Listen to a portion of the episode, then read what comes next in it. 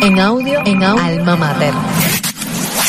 Hola, ¿qué tal? Muy buenas. Bienvenidos a Desde el Banquillo, el espacio de la revista Alma Mater dedicado al más universal de los deportes. En este, el último episodio del año, en el que estaremos haciendo un resumen de todo lo que ha acontecido en el país en materia de fútbol. Un programa cargado de información y debate, así que póngase cómodo porque arrancamos.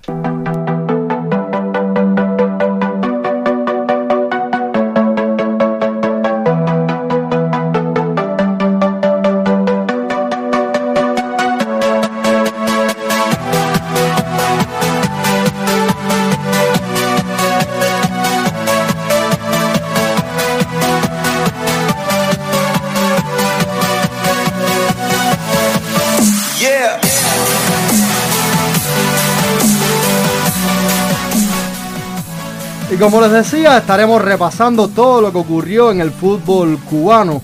Y qué placer poder compartir este último episodio del año con mi hermano Alejandro Rodríguez, quien es periodista de la revista Alma Mater de la casa y también de la COCO.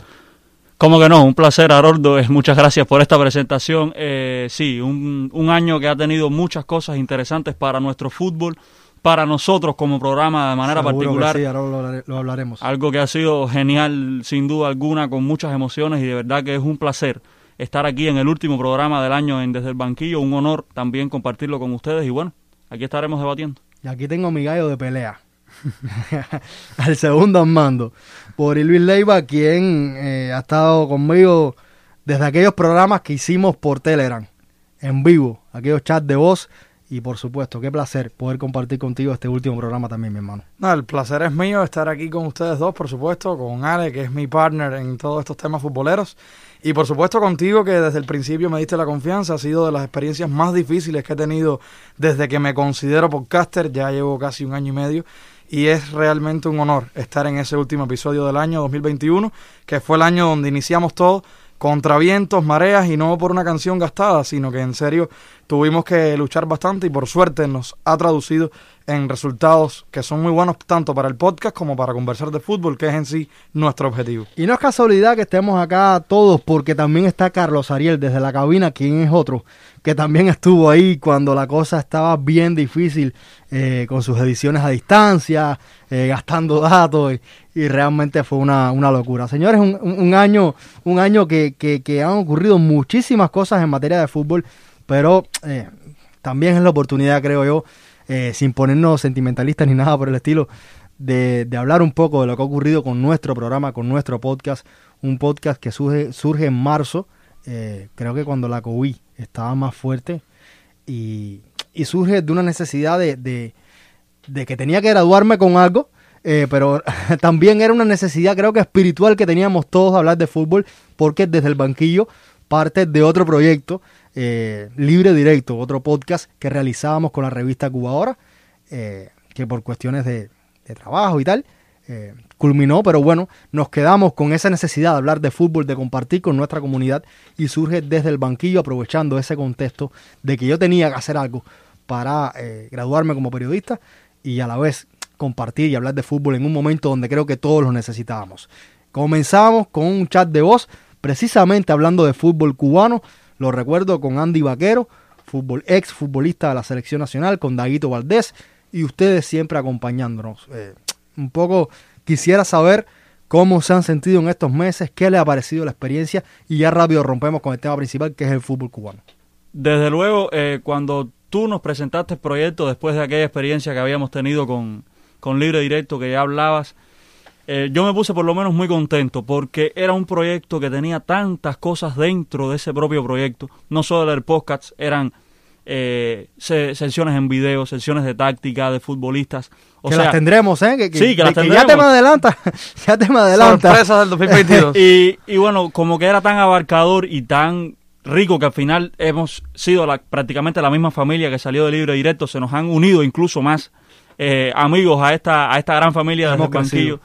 Eh, ha sido algo genial, sobre todo desde aquel marzo complicado, ya lo, ya lo comentabas con el tema de la COVID, y hablar de fútbol que siempre a nosotros nos apasiona. Nosotros no tenemos que estar en un estudio para hablar de fútbol, lo hablamos en el aula, lo hablamos en un parque donde se nos ponga la oportunidad estamos hablando de fútbol y creo que esto ha sido algo muy bonito que nos ha llevado a sobrellevar esta situación bastante complicada de alguna manera que desde que volvimos aquí a la facultad ha sido un sueño volver a grabar en el estudio tanto tiempo estar horas discutiendo aquí adentro ha sido muy enriquecedor y sobre todo muy que nos ha dado mucha vida a nosotros como tal porque lo necesitábamos. Boris que grababa en un parque y luego grababa en el techo de su casa. Eh, no, si es por locaciones, yo creo que me llevo el premio ahí en, innovando. Y sabemos, por supuesto, gracias a las virtudes que tienen nuestras conexiones a Internet, pero esa no es causa suficiente para dejar de luchar por estos proyectos. Y yo recuerdo esos primeros episodios, tanto los chats de voz en vivo como el episodio como tal, ya construido como podcast, que sí, te lo decía desde que comencé hablando, fue un desafío. Fueron cosas para las que yo realmente no me sentía preparado y sin embargo, gracias a la confianza de ustedes fue que me embullé, me lo puse como un reto personal y cuando vi que sí tenía sentido, que tenía unas lógicas muy bien pensadas y que por suerte estuvieron bien logradas, dije, bueno, si cuando tenemos el producto desde el formato online tenemos esta calidad, por lo menos notable, que podemos, que, se, que todo se escucha bien, que tenemos Estamos buscando debatir de fútbol para hacerlo de la forma más amena posible, aunque estuviéramos lo más serio y lo más profesional posible. Claro, claro, siempre con esa perspectiva. O sea, no, si no teníamos un producto con estas características que mencionas, Haroldo, es mejor no hacerlo. Claro. Y de el hecho de poder regresar a La Habana, independientemente de las dinámicas que tenemos cada uno, reunirnos aquí. Y es que el podcast yo lo veo como un espacio de interacción, incluso hasta de ocio, más allá de en que lo tengo como una labor, como una responsabilidad, creo que sí, que es una de las grandes oportunidades que me ha dado el periodismo en este poco tiempo que estoy dentro de él de poder compartir con ustedes y por supuesto de hablar del deporte que más me gusta, que sin duda es el. Al final esto, como decía Boris, esto para mí ha sido un cable a tierra. Uno cada vez que tiene una situación complicada, que se encuentra estresado por ya sea... Siempre, siempre. Eh, eh, cosas extra, extra, extraescolares, eh, además también parte de la escuela, llegar y sentarse aquí y hablar de fútbol es algo que te, que te, que te da vida de nuevo, como decía eh, ahorita. Eh, ha sido una salvación para todos. Creo que, coincidirán eh, todos los que estamos acá y los que no, los otros miembros del equipo. Señores, un año donde por suerte hemos podido ver fútbol de Cuba, fútbol cubano, hemos podido seguir de una u otra forma a nuestros futbolistas. Un año marcado por la llegada, la, la, la inclusión finalmente de esos jugadores que son cubanos y que militan en ligas foráneas y que finalmente pudieron estar en nuestra selección nacional. Un hito que eh, creo que marca un antes y un después para la historia del balompié en la isla, Boris. Sí, realmente yo creo que, por ejemplo, me hablábamos de, haciendo el trabajo de mesa, de que tendríamos que rememorar aquí, también lo decías en la presentación, de lo mejor del fútbol cubano en este año 2021. Y yo sí rescataría desde ahora, y lo podemos hablar después, por supuesto, ya con más detalle, el hecho propio de que Onel Hernández marcara un gol con nuestra selección nacional, o sea, vistiendo esa camiseta, que era lo que hemos señalado desde este espacio en varias ocasiones, el sentido de nosotros poder hinchar, tener ese sentimiento de hinchar por nuestra selección, más allá de que nos gusten otras foráneas, eso también es lícito, pero yo realmente añoraba eso, yo incluso he tenido la oportunidad de conocer a muchachos y muchachas de, de otros países y, y cuando hablan de su selección de fútbol es como, como hablo yo de la mía a partir de, de 2020-2021. Por supuesto, tuvimos un antecedente en otro momento por los Juegos Centroamericanos de Veracruz, cuando nuestra selección lució con una bonita cara, pero ya el hecho de tener jugadores que militaban en otras ligas se tradujo también en un poco de mejoría. Quizás no fue todo lo, lo esperado por las dinámicas que afectaron ese tipo de entrenamientos donde no se pudieron ver casi nunca, no pudieron compartir el, en la cancha llegaban prácticamente a bajarse del avión, quitarse el polvo y salir al terreno a, luchar. Pero el hecho de que nosotros tengamos este tipo de selección donde ya se va viendo los talentos que tenemos aquí en Cuba, más los talentos que se desempeñan en otras ligas, que por una forma o de otra lleguen y se unan, ya me hace sentirme distinto con respecto a nuestra selección y yo creo que sí que es uno de, si no es el más grande avance que tuvimos en este 2021, aunque aún quedan muchos temas por tratar ahí. Totalmente. Lo sabemos que quedan muchísimos temas, desde las aristas que quieras verlas, desde lo social, desde la parte burocrática que siempre está lamentablemente siempre se presenta también en la futbolística. la principal, Carlos Ariel nos da la asistencia. La, la, futbolística, pero claro, si al final, por 10.000 problemas anteriores, no pueden entrenar juntos, ¿cómo vas a esperar que tengan un buen resultado en lo futbolístico? Más allá del resultado del partido, estoy hablando de lo que se ve en la cancha. Y yo te, yo te digo, ese avance de que ellos hayan venido, de que hayan jugado y que incluso por suerte tuvimos ese gol también para, para sentirlo, para ver cómo era. Yo creo que sí, que es uno de los, de los resultados más grandes que tuvo el fútbol cubano en el 2021. Esa era la otra cara del fútbol que, que uno miraba, eh, como tú decías, desde la ventana porque no teníamos la experiencia. Y al tener una selección nacional donde hay figuras reconocibles, eh, y, presen y presentan eliminatorias mundialistas. Un- en un torneo con exacto, CACAF, pero es exacto, eliminatoria del Exacto, mundial. donde eh, los más románticos, entre ellos y yo, soñamos. Igual, y, igual. Y, y dijimos, bueno, ¿por qué no? Vamos a. O sea, lo ha, lo ha hecho Panamá, ¿por qué no? Y, y- pero bueno, eh, toda la afición que se crea, incluso hasta la rivalidad que creo que es eh, estéril eh, y que no ayuda en nada con la pelota, el hecho de que ya hay una afición que se compare con la pelota, creo que es un avance y algo extraordinario para una sociedad como la cubana, Alejandro. Sí, a ver, creo que la convocatoria de estos legionarios ha puesto el fútbol en el panorama deportivo de la isla. Cuba, antes de esta convocatoria de los legionarios, recordábamos que nuestra selección pasaba sin penas ni glorias fuera de aquel Mundial Sub-20 en Turquía y después la actuación en los, pa- en los centroamericanos de Veracruz. Y es un deporte que nunca debió salir del panorama deportivo cubano porque el fútbol no se inventó ayer o no, No. llegó ayer a, No, a pero es que el- Cuba. el O sea, fútbol cubano del es siglo de anterior- siglo, es de siglos. En el siglo y anterior. hay una tradición Hay resultados y hay una tradición futbolística que no sé por qué eh, no se habla o no se rescata o no se defiende. No entiendo, nunca he entendido por qué. Eh, o sea, el fútbol está arraigado y forma parte eh, de nuestra nacionalidad. pero hace, hace guerra directa con el béisbol y no... no necesariamente. No, pero no necesariamente. En el sentido de la afición, o sea, el, no, el no fútbol... tiene por qué, no tiene por qué. El No- fútbol ha sido de las disciplinas deportivas que más ha sufrido con todo el descenso que ha tenido el sistema deportivo cubano como tal desde el año 2006. Todos los deportes han disminuido, pero el fútbol ha sido de, Notable, los, de los notable. peores. Porque además hemos visto también que eh, se está hablando a nivel mundial de fútbol y aquí siempre vamos a tender a la pelota.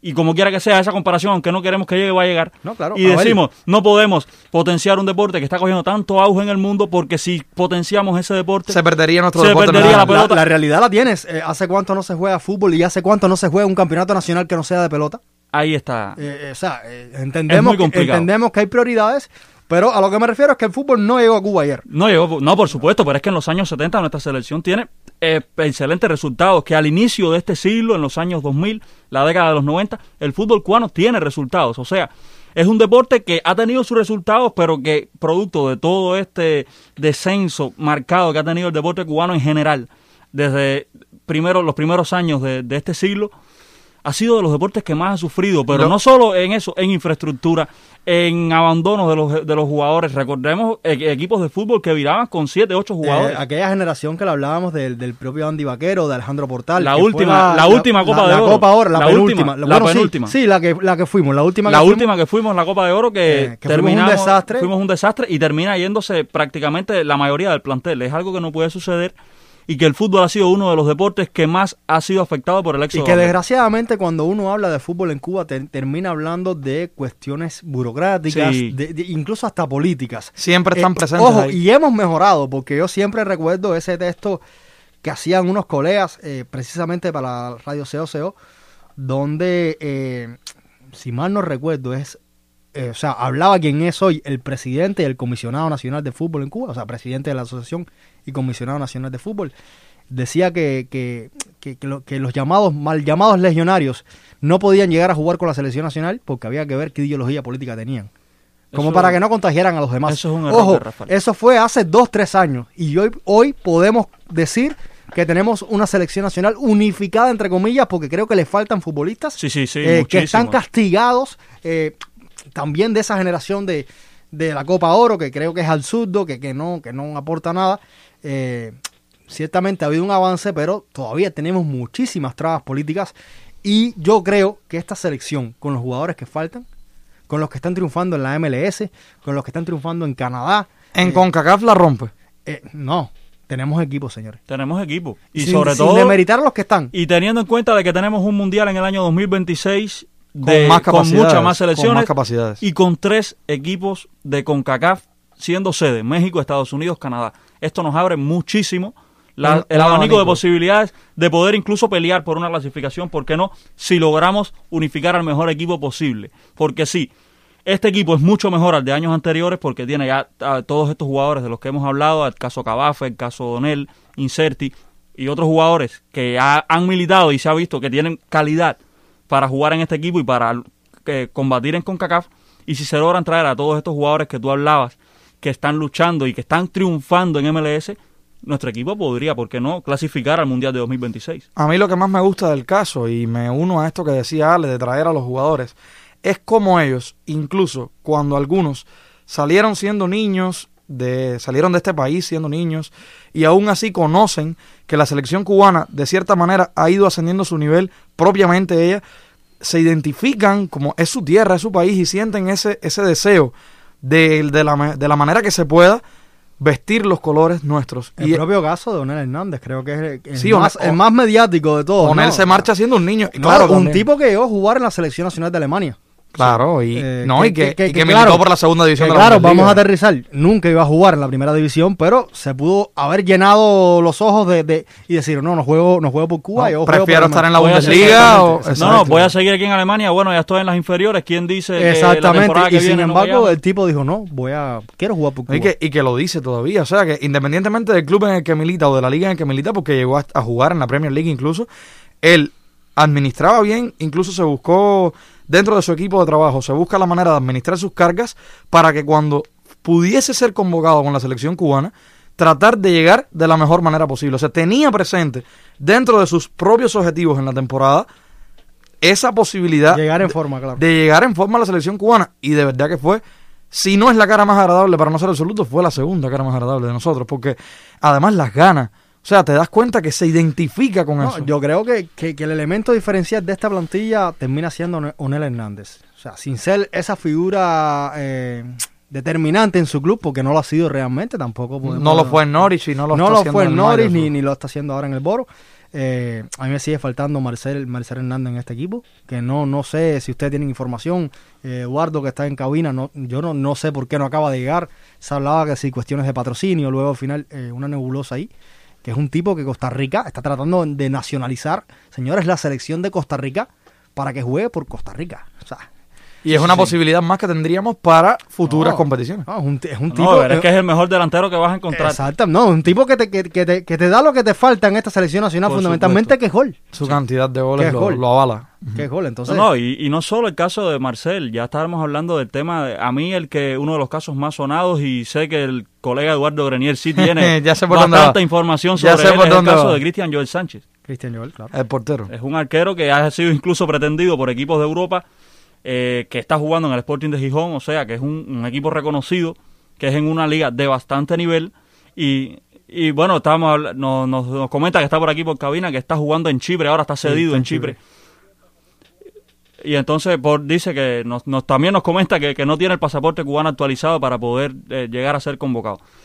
Yo co- considero clave esta, la convocatoria de este arquero, a pesar de que Sandy Sánchez yo no lo considero un mal arquero, eh, pero teniendo en cuenta la calidad de portero que es Cristian Joel, Y sigo pensando, y sigo pensando que nuestra asociación, nuestra federación, o el comisionado, o el grupo de trabajo que está integrado ahí, porque sabemos que no es una responsabilidad, perdón, no es responsabilidad de una persona, sino de un grupo de personas.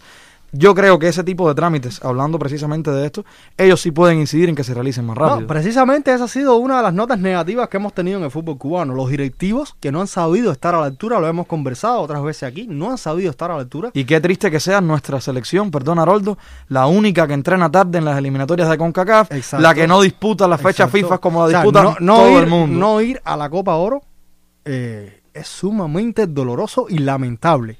Porque esta es la generación que nos dice, No. ah, para tratar de Y más allá de la generación, cuando tú ves la Copa Oro, tú dices, no ganábamos la Copa Oro, pero estábamos en la pelea. claro. Y una vez estando en la pelea, en el fútbol pasa cualquier cosa. No, no, Claro. no, pero no solo ahí, después la, eh, este tope que se cae en Nicaragua, La después fecha de la- FIFA. Esa es lo la- que estábamos además, hablando. eh, un problema que no solamente es del fútbol. eh, o sea, no hay transparencia en la información.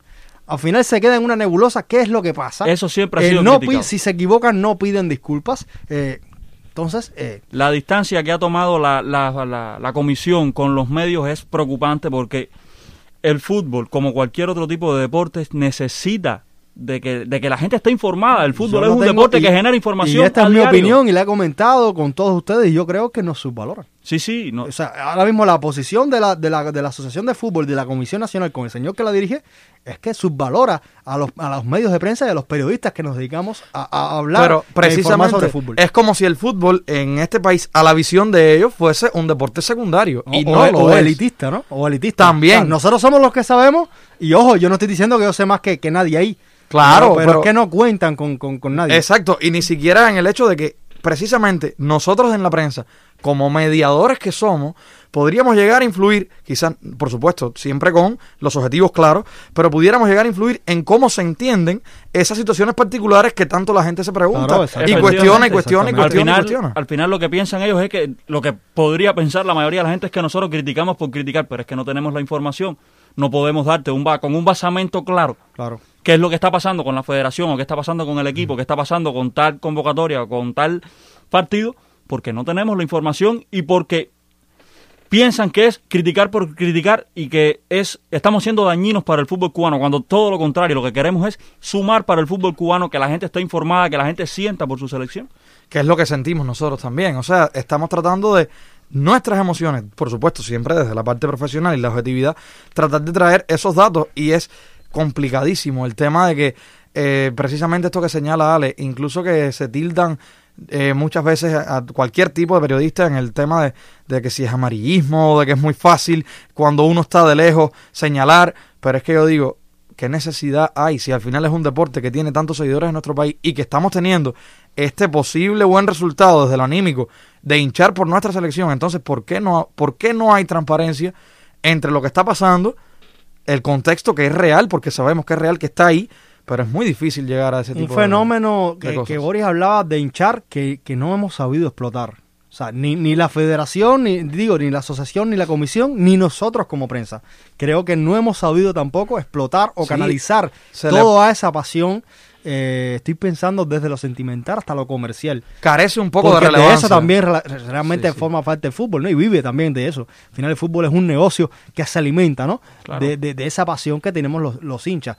Y creo que, que- que pasa con el béisbol, y no quiero seguir poniendo analogías, y si pasa con el béisbol no va a pasar con el fútbol. De hecho, usted vende camisetas cubanas de estas mismas en blanco que fue la que jugamos contra Guatemala, con el número, con el número de Onel Hernández, y usted tiene ahí un resultado Pero es que comercial. el tema es y a la que- vez anímico, perdón, Ale. No, no, no. Eh, a la- el tema es que nosotros no podemos ver a la selección cubana y ya esto no pasa por un tema de federación. No, eso, eso, eso, eh, mira, mira, sí, claro, por supuesto, es una locura. A ver, yo no, yo no tengo nada de malo en ver un Panamá El Salvador. Pero por supuesto. Pero no. si tú- pero no puede ser que tú me pongas un Panamá El Salvador y no me pongas Cuba. a jugar a Cuba. Jugando Cuba, Y no me pongas a jugar a Cuba. O no te lleves con la delegación cubana a un periodista que esté en el campo. ¿Sabes? Entonces tienes que, que, que mediar por el periodista que es amigo que del amigo que está en la federación para que diga la información, para que se postee en Facebook. O sea, es una locura. O sea, Algún periodista que tenga contacto directo con los y propios eso a lo mejor se ocurre hace 30 años, digo, ok, pero hoy por hoy. en el 2021, Hoy por hoy, señores. en el 21 o en el 22, no. Y, y- y aunque, y aunque crean que no, eso también forma parte del desarrollo de la selección cubana. O sea, eso también va a contribuir a que la selección cubana llegue a algún Pero lugar. es que es algo fundamental. La visibilidad del Claro. equipo, la visibilidad. ¿Cómo yo hincho por mi equipo? ¿Cómo Claro. yo hincho? ¿De qué Viéndolo, manera yo veo mi equipo? Yo tuve que ver partidos del equipo de Cuba. Recuerdo el partido que juegan en Granada, lo tengo que ver por, por, por la wifi, gastando mi, mi- mi tiempo. Cuando perfectamente lo que tiene que hacer la televisión cubana es dar a conocer lo que está haciendo el equipo Cuba. El equipo Cuba, si, me- si nos ponemos aquí los Juegos Centroamericanos, los Juegos Panamericanos Juniors de Cali, de cabo a rabo, con deportes que nosotros no tenemos ni participación, como el fútbol cubano. El fútbol, un deporte como el fútbol. No, No va a lo va a estar, no va a estar en la televisión. ojo, eso es un tema complejo. O sea, eso de las transmisiones. No, no, es eso lo sabemos, lo sabemos, y- lo sabemos. Pero, claro, es lo que Los tú dices, derechos lo de que no- transmisión lo que no puede televisiva- pasar es que tú no explotes Claro. ese fenómeno que está ocurriendo alrededor de un deporte. El tema está en que los derechos de transmisión televisiva, y eso siempre es válido aclararlo, que nosotros lo sabemos, ¿no? Pero eh, los derechos de transmisión televisiva son muy particulares en dependencia del lugar donde se Pero la, jugando. la, la- la gestión se hace. Claro. Y, y es lo que decía, envía a un periodista Es lo que te o, digo. o envía un cámara. ¿Por Mira, envía un cámara. Y, y no lo transmitas por televisión, pero nárralo. Nárralo en la radio. Y que tenga. Que es más cómodo. ¿Y por qué tienen entonces periodistas, por ejemplo, como estos muchachos que hacen el programa Fútbol por dentro, Niur Catalancón misma y el otro, O- Osmani, Osmani se llama, Osmani. Osmani, tengan que estar teniendo contacto eh, a partir de lo mismo que estábamos hablando, como decías tú, el amigo del amigo del amigo, Claro. buscando 10.000 informaciones, cuando ya ese programa mismo, o podcast como el nuestro, o demás o demás, hemos tenido esa misión de cubrir todos los eventos de fútbol cubano porque nos interesa potenciar el fútbol de la casa. O sea, no es una cuestión de que cuando hablamos de fútbol internacional restamos al cubano y viceversa. No. Yo creo- es, que, es que el fútbol cubano Yo creo está que, dentro del que panorama. la selección cubana tiene futbolistas y creo que es de las pocas selecciones, sí, si hay alguien más que no creo, que tiene futbolistas que uno no conoce. Exacto. Y que los vienes a ver el día que juegan. Exactamente, y que a la hora de analizar uno, uno se cuestiona y dice qué tan serio puedo hacer yo un análisis cuando he visto a este muchacho una sola vez y lo vi, y lo vi 30 minutos, 45 minutos. Y ni siquiera, o, perdón, más allá del propio análisis desde lo profesional, cuando uno dice, ¿cuál es tu jugador preferido de la selección cubana? Usted mira y dice, bueno, está Onel, que es, que es Miras por el mediático. nombre, lo miras por el nombre. Exacto, Claro, ve que es claro, mediático, claro. ves a Paradela, que, fue, que es mediático en el área para acá, ves el mismo Sandy, pero tú dices, ¿tengo yo algún basamento donde yo pueda mirar datos, mirar partidos y decir, bueno, el que más me gusta es él por todo lo que hace? Yo No. creo que, que en ese sentido, o sea, la, la- la asociación y la comisión tienen que hacer muchísimo, y el INDER también, ¿eh? ojo, que al final eh, el INDER también eh, tiene que hacer muchísimo con respecto a ese tema, y creo que, que, que tiene que, tomar que- cartas en el asunto ya. que hay caminos, incluso a veces caminos distintos en cuanto al análisis de ese tipo de datos entre el INDER como institución y la propia Asociación de Fútbol Cubano. Y ahí decimos, pero si el deporte es uno. Claro. O sea, yo creo que deberían hilar los objetivos, por supuesto, hay que tener ese espacio aparte, pero debería, debería mostrarse mejor interés. Totalmente. Señores, hacemos una pausa y ya regresamos.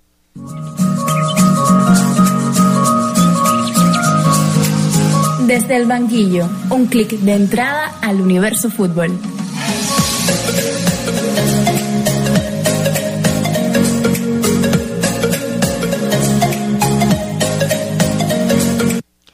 Regresamos y con este tema que levanta pasiones, creo que es imposible no hablar de la selección cubana sin eh, emocionarse o, o sin apelar a ese sentimiento eh, que uno tiene por, por, esa, por, ese, por ese equipo en formación, pero que uno lo siente.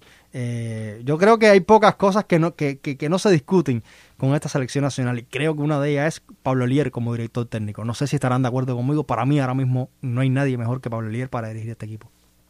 Por lo menos desde lo que hemos visto, yo creo incluso en los resultados, más allá de que las dos de, la que, de que la victoria que tuvimos ya en la eliminatoria mundialista, por ejemplo, vino en un partido que en la concreta no significaba No, por resultados mejor- creo que no, que no, no, te pero puedes apoyar mucho. Por eso te estoy diciendo, más allá de los resultados que, tuvió, que, que tuvo, que tuvimos nuestra selección, es lo que quise decir, vemos lo que lo futbolístico con todas las condicionantes negativas que tuvo.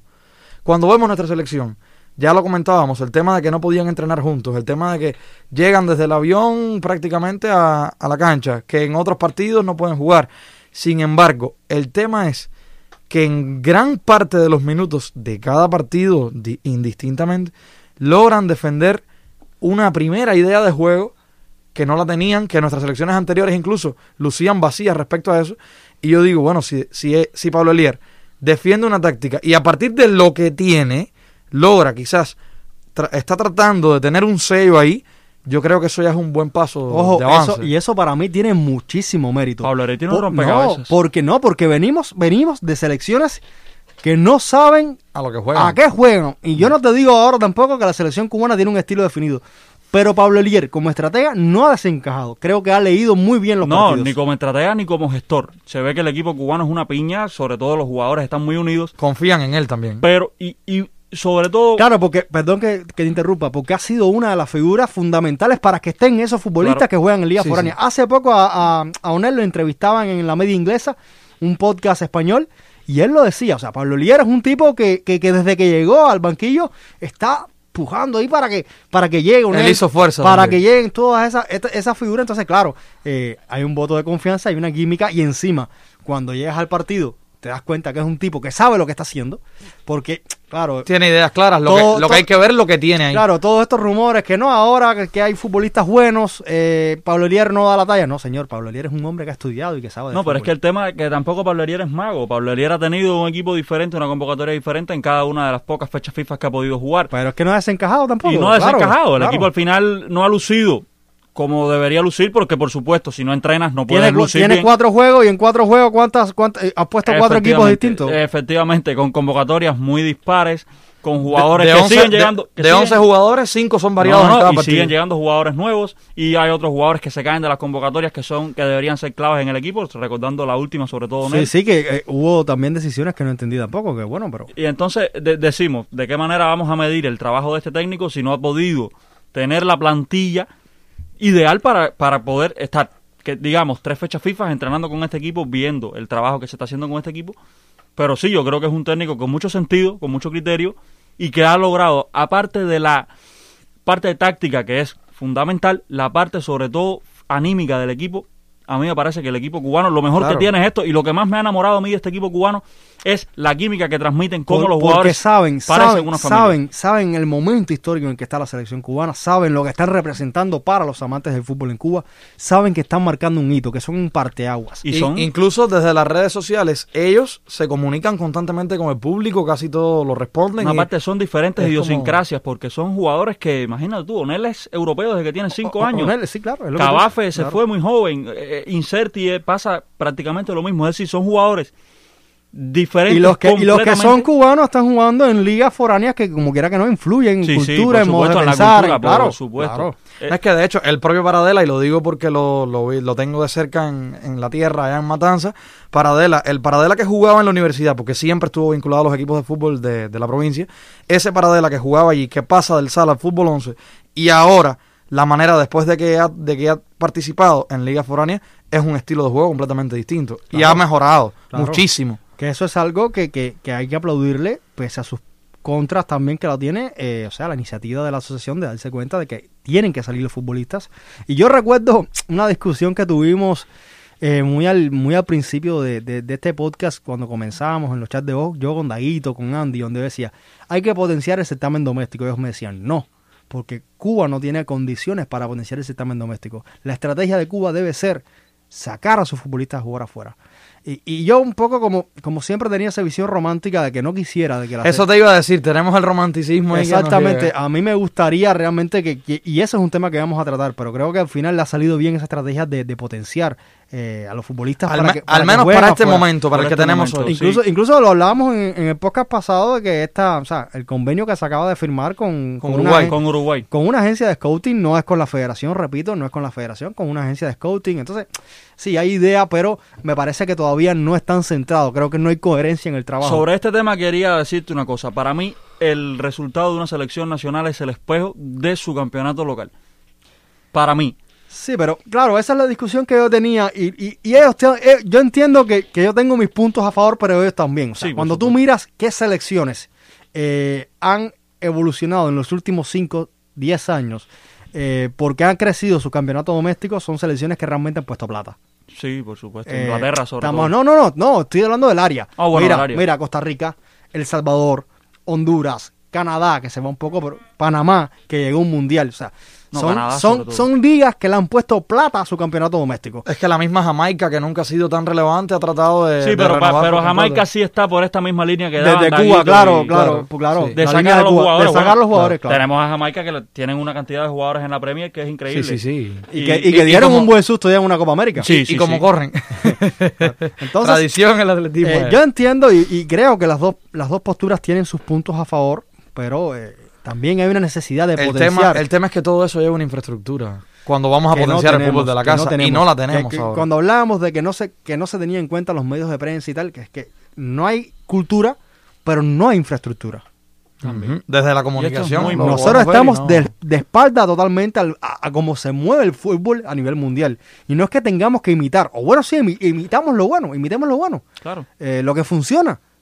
Siempre teniendo en cuenta las características propias del lugar donde estamos. claro, pero- sabemos que pero- somos un país subdesarrollado, que somos un país Exacto, bloqueado, que pero- tenemos nuestras contradicciones, pero creo que Es que nuestro mismo. Vaya, por solo citar un ejemplo y no quiero caer ahí porque si no. Mira, no no, puede nunca. pasar, no puede pasar que la selección cubana tenga que jugar de local en otro país. Es lo que te digo. Y nuestro estadio nacional, en serio, el estadio nacional de fútbol de Cuba no puede. No tiene condiciones para enfrentar este tipo de partidos. No lo tiene. Es que no, No, la lo tiene. tiene no porque, las tiene. porque, ¿sabes qué? Porque la hierba le llega por la rodilla o, o más.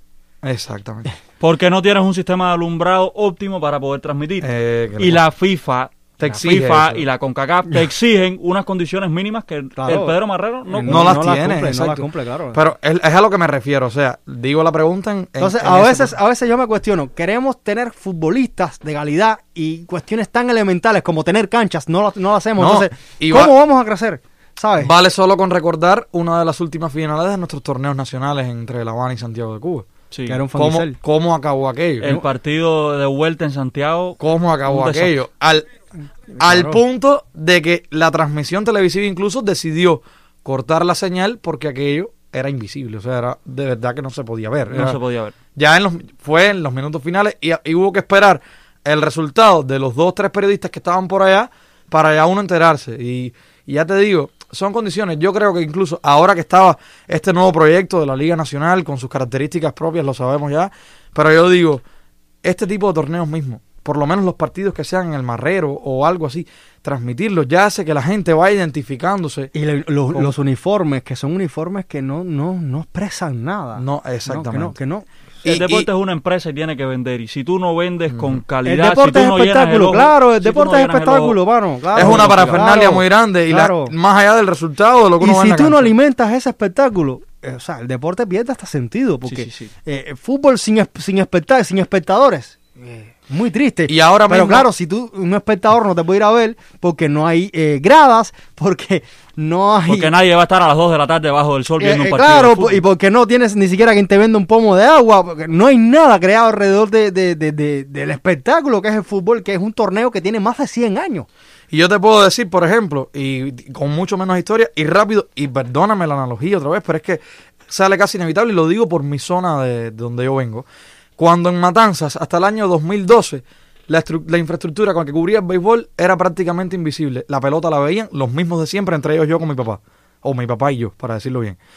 Y sin embargo, entra la nueva dirección del equipo que trajo a Víctor Mesa, sabemos quién era. Y después, al momento, el resto de instituciones que estaban en la provincia ven que el público comienza a identificarse con ese deporte y allí se vendía dentro del estadio productos de la industria cultural como empresas como Artex y Legrand vendiendo música que estuviera vinculada al deporte. No, y el estadio se llenaba. Se llenaba completo de día, de noche, con sol, es una fiesta, lluvia. que, que claro, es que el deporte es una fiesta. Y te digo, tú- Yo en no- serio, a ver, yo no, no- y, y sueno grandilocuente, pero cuando uno mira la bombonera en Argentina, el, el Monumental, cuando uno mira el Santiago Bernabéu, cuando uno mira el Old Trafford, eh, eh, señores, es un espectáculo. La naturaleza del cubano. Nosotros podemos explotar cualquier estadio. Podemos Lo, lo hace- explotar lo hacemos una fiesta. Lo hacemos No una somos fiesta. menos que cualquier. que lo hemos cualquier que lo hemos hecho porque cuando vino el equipo de ahora se me olvidó el, El nombre Cosmos, eh, el el, Cosmos, Cosmos, cuando vino Raúl Cosmos. o sea bajo estadio lluvia un estadio que, que- Yo estuve en el partido ante República Dominicana que termina ganando Cuba 1-0 en aquella eliminatoria al Mundial. Tremendo ambiente, tremendo ambiente con el gol de, de Jordan Santa Cruz, creo que es en el minuto 83, que termina dándole el triunfo a, a Cuba sobre República Dominicana. Yo estuve en el Marrero ese día y el Marrero no estaba lleno y se sentía, se sentía. El Marrero vibraba. Sí, sí, Sí, sí. sí, o sea, son varios ejemplos que tenemos que si al final nosotros nos ya nos identificamos con el equipo, lo otro que queda es ponerle empeño. Claro, Es lo que te ser digo. coherente, ser La- coher- ser las coherente, generaciones de ahora, Claro. independientemente de las edades, o sea, viéndolo desde un punto de vista abarcador, ya se están identificando con esos jugadores que están aquí y que están llegando a la selección. ¿no? Entonces, y que nosotros no estamos descubriendo el agua fría porque hay periodistas y no periodistas, pero que son comunicadores que están atendiendo el fútbol cubano solamente. O sea, que, que- que- se que- están especializando en eso. Exactamente, que su contenido es sobre el fútbol cubano y creo que eso es muy positivo Sí, sí, y claro. yo lo aplaudo totalmente porque, eh, ¿sabes? Todo lo que venga para crecer en nuestro fútbol es bienvenido. Y yo te digo, si usted le permite a nosotros, por ejemplo, poner el ejemplo y lo digo normal, sin que me quede nada por dentro, a Ale y a mí, usted nos dice que en el Pedro Marrero juegan X selecciones cubanas, o sea, me refiero a los equipos de las provincias, y usted nos da la presentación de los jugadores quiénes son, y nos deja ir a verlos, y vamos a ser de los primeros que vamos a estar ahí. Claro que sí.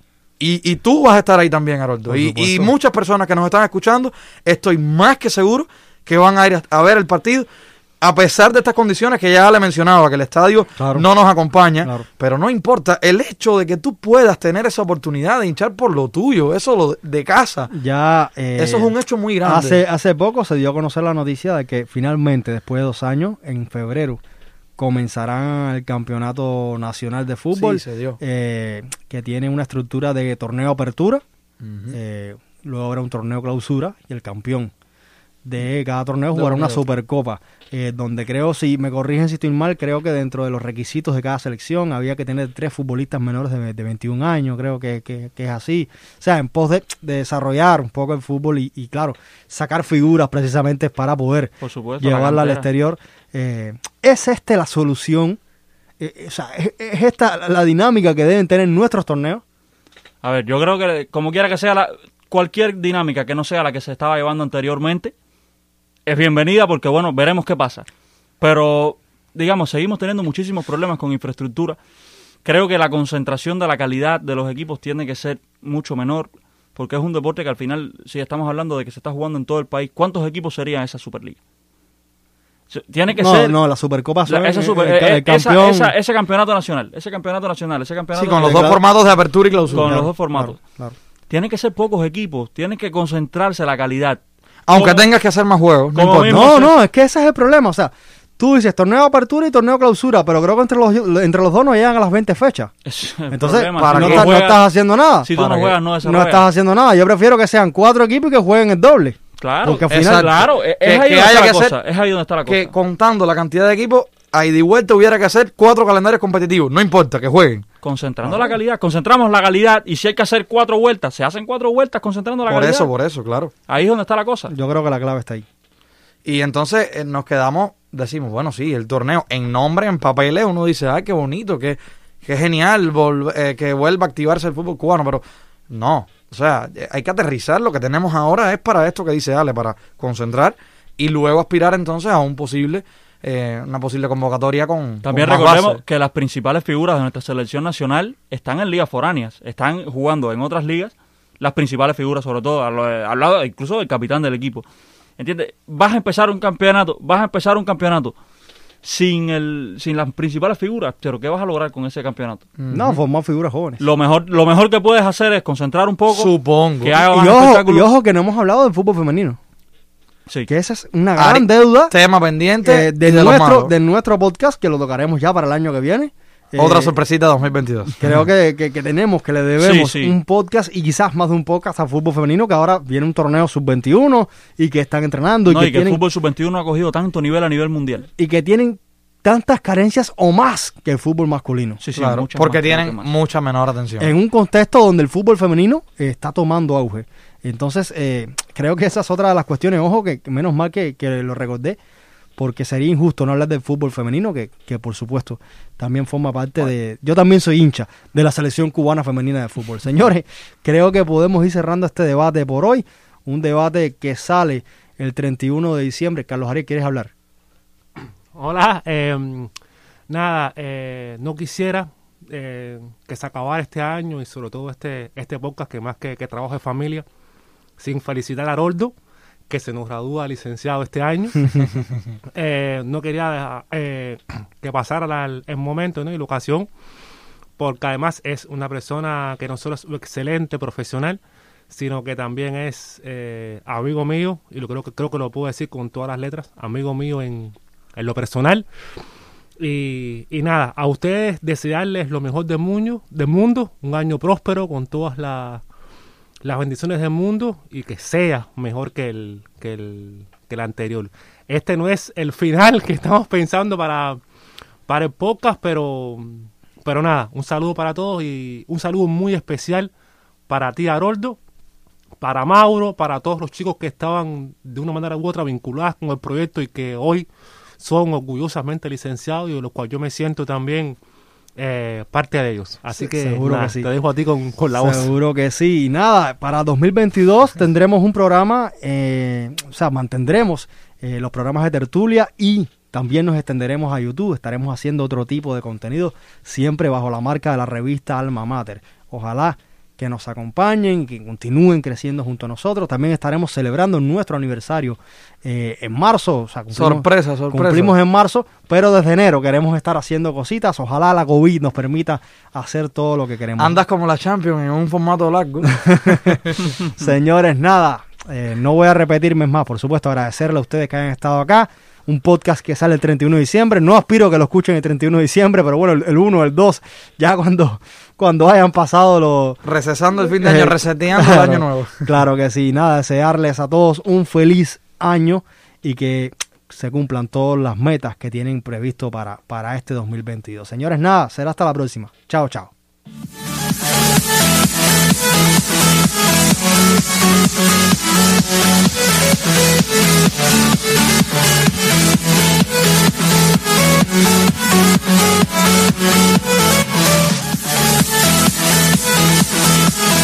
We'll be right back.